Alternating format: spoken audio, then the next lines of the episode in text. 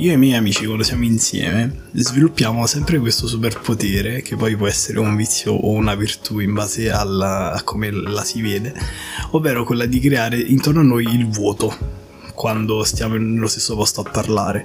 Eh, spesso praticamente i nostri toni, ma più verosimilmente i nostri argomenti, fanno in modo che le persone che ci sono intorno si allontanino, come se fossimo un buco nero però respingente invece che attraente. E questa cosa è successa in qualsiasi condizione, sia quando siamo stati a cena, quindi seduti al tavolo, o magari seduti al tavolo del bar eh, o anche quando, stavamo, quando siamo stati all'impiedi parlando semplicemente per la strada, magari su una panchina seduti o passeggiando. Seduti ai locali andava a finire così. In genere quando si cena o comunque si sta seduti a bere, a consumare uh, un, un aperitivo, comunque un caffè, un drink dopo cena, è facile stare seduti al tavolo anche un'ora, un paio d'ore, tanto poi ci si ferma a chiacchierare e il tempo passa. Invece quando capitava che andavamo noi a cena, o quando capita che andiamo noi a cena perché ormai abbiamo ripreso, eh, tutti i tavoli intorno a noi eh, hanno, se è prima serata, quindi è più facile che la gente si avvicendi, questa cosa succede con frequenza eh, altissima, in pratica attorno a noi, magari noi siamo seduti due ore, in quelle due ore la gente che è passata tra i nei, nei tavoli attorno a noi è tantissima, cioè nel senso cambiano facce in continuazione, cioè proprio mangiano alla veloce e se ne vanno, ma con la faccia schifata, eh, non, eh, non, perché vadano di fretta di per sé, si vede proprio che sono disturbati da qualche cosa, ovvero da noi. E mi ricordo addirittura che una volta una coppia di fidanzati, una giovane coppia di insomma amanti probabilmente, eh, non ha neppure consumato, ha eh, ordinato ha ordinato da bere, ha iniziato a bere qualcosa che gli è arrivato, ma non ha mai iniziato a mangiare. Ci ha guardato brutto e se n'è andato questo succede generalmente inizio serata. A fine serata invece si, si crea quel vuoto, cioè proprio un, uno strato cuscinetto di gente senza nulla e nessuno che poi torni a rabboccare quei posti, cioè li lasciano proprio così.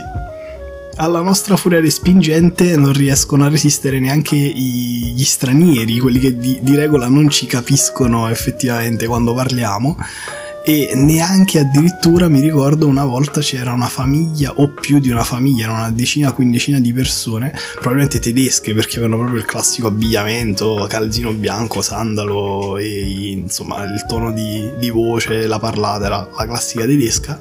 E noi tutti sappiamo quanto gli stranieri a casa loro facciano i brillanti, ma quando vengono da noi in Italia a fare i turisti generalmente esagerano sempre, sia a livello di oltraggio nazionale, pizze zuppate nel cappuccino, sia a livello proprio di decenza nel vestire e nel fare casino. E quella banda di tedeschi era molto molto casinara però non hanno potuto niente contro di noi che siamo stati molto più casinari di loro e, e, e evidentemente abbiamo, siamo riusciti a dargli ancora più fastidio. Queste situazioni, questi ricordi mi hanno fatto riflettere fondamentalmente su due cose.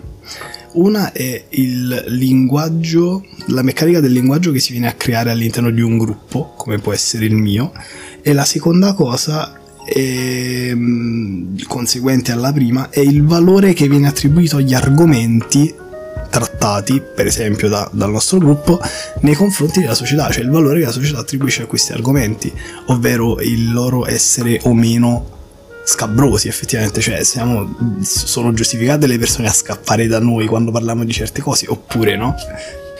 Riguardo al primo punto ho due esempi eh, proprio preponderanti che appartengono a due dei miei principali gruppi eh, in cui ovviamente si è sviluppato un linguaggio diverso, del, un gergo diverso che dipende anche dal fatto eh, che abbiamo passato diverse esperienze insieme, quindi in virtù delle nostre esperienze trascorse, in virtù del nostro substrato diciamo culturale, siamo arrivati a, in uno dei due gruppi a utilizzare molto spesso le parole che generalmente vengono eh, date come accezioni ai cibi, come eh, cioè dei aggettivi o nomi legati al cibo, generalmente come vocaboli di tutti i giorni. Per esempio, una, una discussione, una situazione che ci sembra eh, bella, insomma è una situazione gustosa oppure croccante, ha, eh, del, um, cioè, ha questo valore che al cibo eh, da- darebbe una marcia in più, mentre qualcosa di secco, qualcosa di asciutto, inteso con cioè, poco condito, è una situazione che non ci piace, no? E quindi niente, questo è un esempio. Un altro esempio secondo me importante anche perché si avvicina un po' alla linea dei, dei tabù, che è un pochino il mio... è quello che volevo centrare con il secondo punto che ho nominato, è il nostro eh, largo, largo utilizzo della parola ricchione adesso. Eh, DDL Zan e tutte quante cose, eccetera, eccetera. Noi non siamo persone eh, prive di empatia e non siamo persone offensive, non vogliamo intendere questa cosa nel suo valore, nella sua accezione peggiore, ma noi intendiamo con ricchione e ho scoperto che in realtà parecchi, parecchie zone del sud Italia hanno questa, questa tendenza a livello proprio semantico a intendere una persona um, pavida ma mh, intesa come eh, eccessivamente misurata o eccessivamente fuori contesto nel senso da um, essere troppo troppo raffinata per la circostanza. Ecco, quindi Ricchione è intesa un po' come una persona eccessivamente fine per la circostanza in cui ci troviamo. È come se si andasse a mangiare in trattoria e si ordinasse la, la ragosta, capito? Questo è il senso. E noi lo utilizziamo un po' per tutto, cioè per intendere questa, questa pavidità. Per esempio, una persona che mangia poco, cioè ma lascia la roba nel piatto per noi, cioè lo additiamo come ricchione che magari segue la dieta, vuole essere fine oppure ad un piatto grasso preferisce l'insalatina, in questo senso. Noi siamo assolutamente ehm, empatici e corretti, cioè se parlo di me, eh, cioè io sono una persona molto empatica. Se dovessi mettermi proprio entrare proprio nel merito della questione di DL Zan, e, ehm, ma anche sul tema molto più generale della libertà di espressione, io se mi sentissi attaccato per qualsiasi motivo da, da, da, una circostanza anche io ne soffrirei quindi sono il primo che veramente non, eh, non cerca di non essere eh, pesante per le persone quindi insomma non, non, è questo quello che ci interessa però insomma non, certamente il linguaggio utilizzato non va eh, non fa trasparire delle, delle intolleranze da parte nostra da parte mia sicuramente poi, secondo punto, al di là del, dello schema di linguaggio che si crea all'interno di un gruppo, c'è il valore, eh, non il valore assunto dalle parole, ma il valore percepito fuori da, delle parole che vengono effettivamente pronunciate. Mo ci vuole, per esempio, in questo caso ricchione è qualcosa di sessualizzante e la sessualizzazione delle parole è uno dei tabù più, più largamente diffuso e più largamente criticato. E questa cosa mi sono chiesto perché la sessualizzazione viene così tanto praticata e le parole, eh, cioè con quegli argomenti o l'ironia eh, riferita a questo tipo di cose sono così condannate.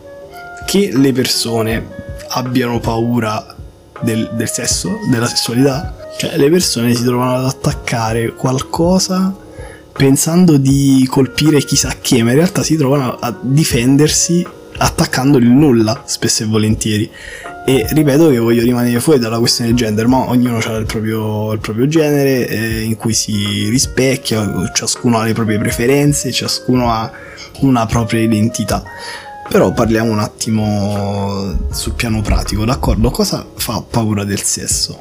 Se partiamo dalla fisiologia, più classica, mo, senza mettere insomma in mezzo orifizi e pratiche particolari, se pensiamo proprio base, base, base, implicati nel sesso ci sono un pene e una vagina, fondamentalmente. Più peni, più vagine a seconda dei casi, ficcate in vari orifizi a seconda dei casi.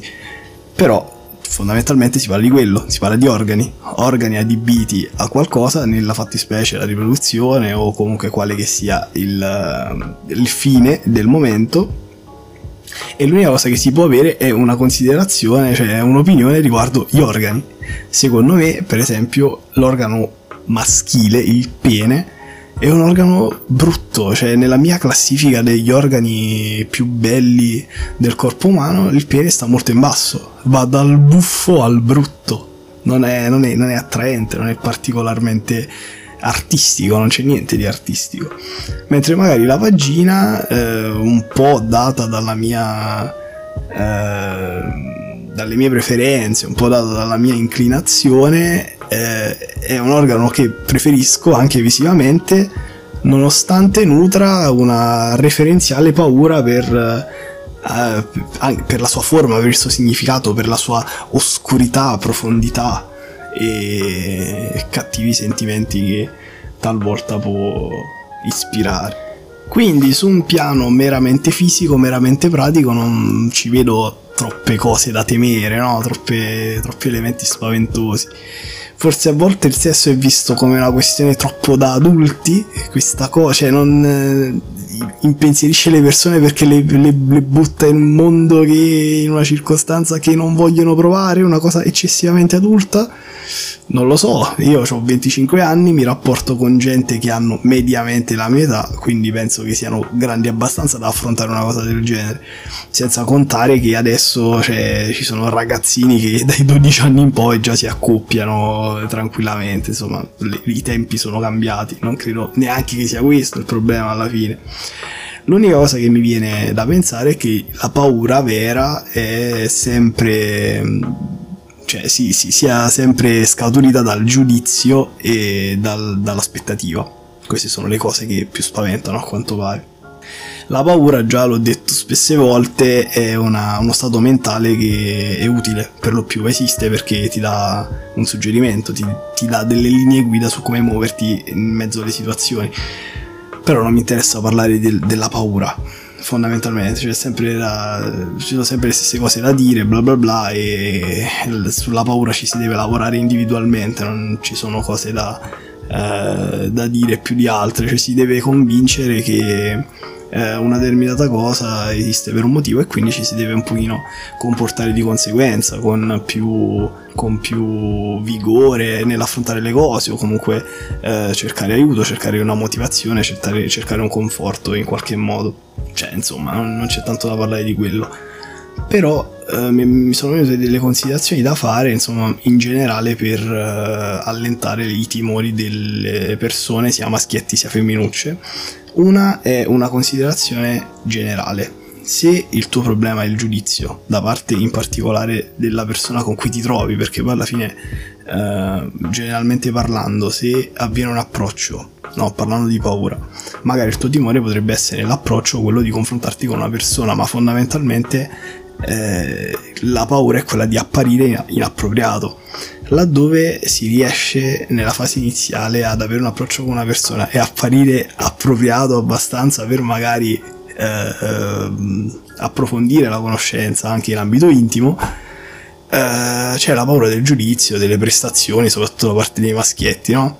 Una prima considerazione si può fare da entrambe le parti, cioè che se si trova una persona effettivamente eh, che si conosce, perché appunto prima c'è bisogno di tempo, tu non puoi conoscere una persona in un'ora, in un giorno, in una settimana, una persona ha bisogno di eh, ricevere determinate attenzioni per poterla per poter essere capita.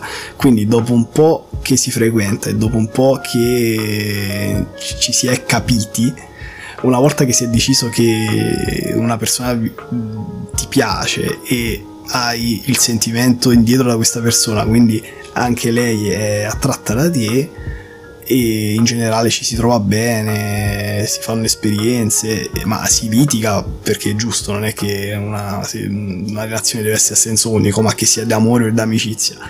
Eh, se si passano tutte quante le emozioni positivamente, per lo più ci si trova bene, anche le paure eh, si allenteranno con questa persona perché non ci, si, non ci si sentirà più giudicati non ci saranno più quelle aspettative da approccio, ma sarà una cosa molto più graduale, quindi molte delle paranoie mentali, perché il 90% sono paranoie mentali, in generale si distenderanno e questo vale in generale maschi e femmine. Per eh, i maschi in realtà un sacco di ragazzi si fanno tutte queste paranoie riguardo magari co- cose mere, cioè proprio lunghezza, durata, prestazioni sessuali si intende, parliamo di sesso, sessualità. Quindi tutti quanti sono armati dalle dimensioni, la forma, le cose, eh, la durata, come, come approcciarsi, cosa toccare, cosa non fare. Eh, grande verità. Eh, I ragazzi si fanno un sacco di paranoie, che anche le ragazze in realtà si fanno, pensando a queste persone, alla persona a cui si ha davanti come la perfezione assoluta. In realtà ci sono un sacco di ragazze che non sanno dove mettere mani, non sanno che cazzo fare, non sanno scopare e sono peggio di te.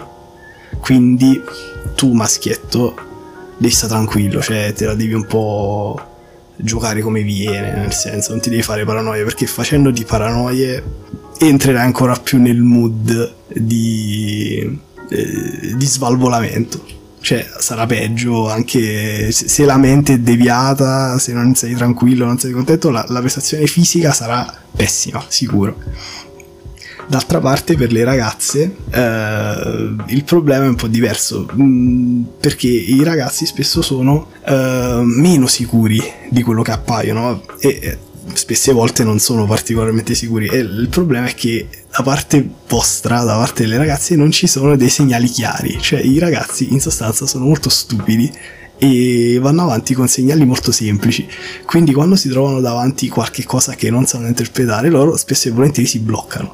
Quindi io consiglio alle ragazze di essere ma- maggiore chiarezza, cioè quando c'è bisogno di qualcosa che cioè quando vogliono che accada qualcosa che hanno un bisogno, questo e quell'altro, è molto più facile ed è molto più comodo per tutti comunicare apertamente il desiderio che si vuole, perché i ragazzi hanno due neuroni e non ragionano con i sottintesi come fanno le ragazze, ragionano molto sul pratico. Pensatela all'antica, gli uomini andavano a caccia, cioè stavano tutto il giorno da solo, cacciavano con gli animali, cioè erano in giro per la giungla e fondamentalmente non comunicavano tra di loro come le ragazze sono abituate a fare dai, dall'alba dei tempi. Quindi i sottintesi, i pianti dei bambini, i segnali non li colgono. Siate chiare e basta.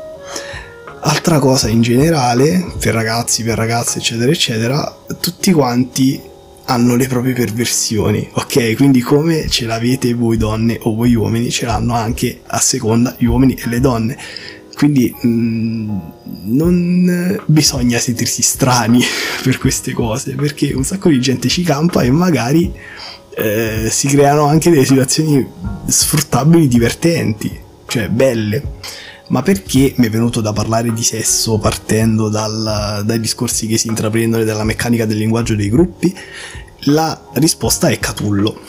Praticamente in queste sere di recente abbiamo parlato di Catullo, uscito fuori in due discussioni diverse con due gruppi completamente differenti e in situazioni diverse e con riferimenti diversi perché praticamente di Catullo si conosce il lato fondamentalmente scolastico, quindi autore latino che faceva poesie, che parlava d'amore fondamentalmente, e eh, Catullo la persona implicata nel, mm, nel, sociale, nella vita politica.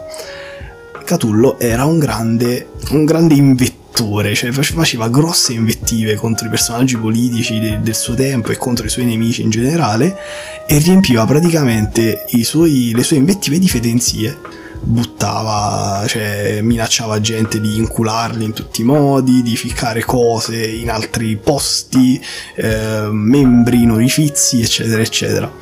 Però questa, questa, parte sporca di Catullo non si conosce, cioè vi invito a cercare Carme 16, che è un'invettiva in particolare eh, ai danni di una, di una, persona, insomma, e leggendo è una serie di, fedenzie di lui che minaccia questa persona eh, con eh, metafore sessuali. Quando, per esempio, Catulla a scuola viene ricordato per la poesia dei baci, no? per l'odio e tamo, quindi questa è la, la dualità dell'amore, visto sia come un sentimento travolgente e positivo, sia con i suoi risvolti negativi. In realtà Catullo, capito, è tante di queste cose e noi ci siamo trovati eh, un po' come Catullo, sia a fare invettive, sia a disquisire su l'amore in termini più tecnici. E questa cosa ovviamente mi riporta un po' al sesso, al valore del sesso, al valore della sessualità e al valore anche della, delle parole eh, contestualizzate, sessualizzate. Eh, voglio chiudere dicendo quello che io penso del sesso in generale. Secondo me, mm, detto così, sembra che abbia un'accezione negativa, però in realtà secondo me non lo è e mi spiegherò perché.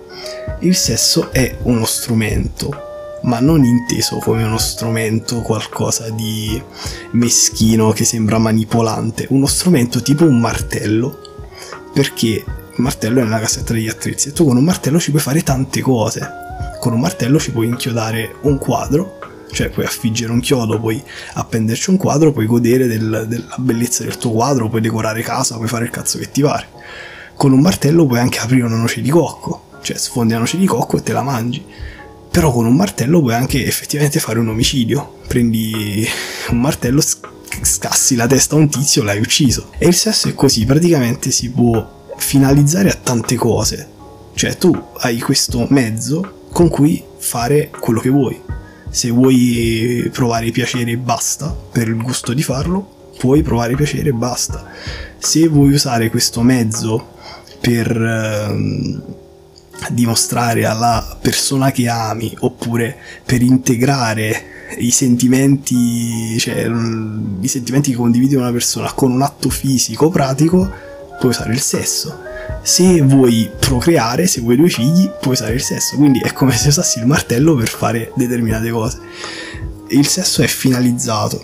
È come quando si mette un'arma in mano alla persona, cioè l'arma è, è quella, ma la persona può decidere di eh, di salvare una vita, di, di, mettere fine a una vita, eh, insomma, è un mezzo. E secondo me è, è, anche giusto così alla fine. Ed è giusto che diciamo il sesso e la sessualizzazione delle, delle parole e degli argomenti venga eh, rispettato e preso sul serio il giusto eh, limitatamente ai contesti in cui viene usato.